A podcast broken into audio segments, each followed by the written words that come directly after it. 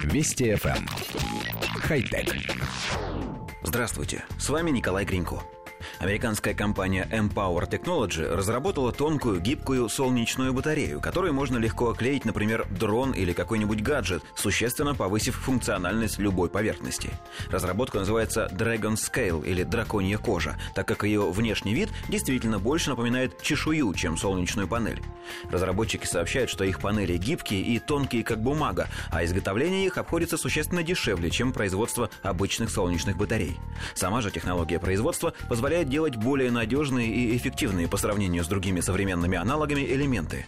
Сгибать обычные кремниевые солнечные батареи нельзя, поскольку они ломаются. Чешуя же лишена этого недостатка, поэтому компания в скором времени сможет изменить рынок солнечной электроэнергии, как считает ее глава Мурат Акандан. Разработчики уверены, что свойства их детища позволят по-новому взглянуть на применение солнечных батарей. Когда драконья чешуя появится в продаже, ей можно будет оборачивать водосточные трубы, распорки или даже столбы и деревья, превращая их в солнечные панели, а листок побольше можно приклеить на крышу автомобиля, сделав его более экологичным, энергонезависимым и современным. Цен и сроков поступления чешуи в продажу разработчики пока не сообщают. Коллектив редакции нашей программы считает, что авторы новости, что называется, подозрительно гладко стелют. На самом деле, с солнечными панелями не все так просто. В последнее время все чаще мелькают стартапы, обещающие выпустить то гелиогенератор размером с пару листов формата А4, к которому можно подключить чайник и вскипятить его, то удивительную солнечную розетку, закрепляемую на оконном стекле и заряжающую смартфон. Но мощности любых современных солнечных батарей такой площади катастрофически недостаточно достаточно для указанных задач.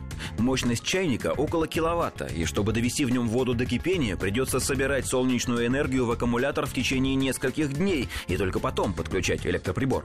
Солнечная панелька размером с розетку тоже слишком мала, чтобы в реальном времени питать смартфон. Ей нужно провисеть на окне приличное время, чтобы индикатор заряда хоть немного сдвинулся. Вот и новая драконья чешуя, похожее изобретение. Несомненно, разработка лучше прежних, тем, что легче, тоньше и способна способна сгибаться, но продвижение ее на рынок для оклеивания смартфонов все-таки лукавство.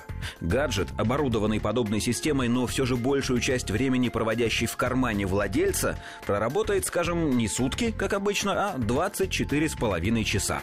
По нашему мнению, прибавка незначительная. Хотя... Вести FM. Эм. Хай-тек.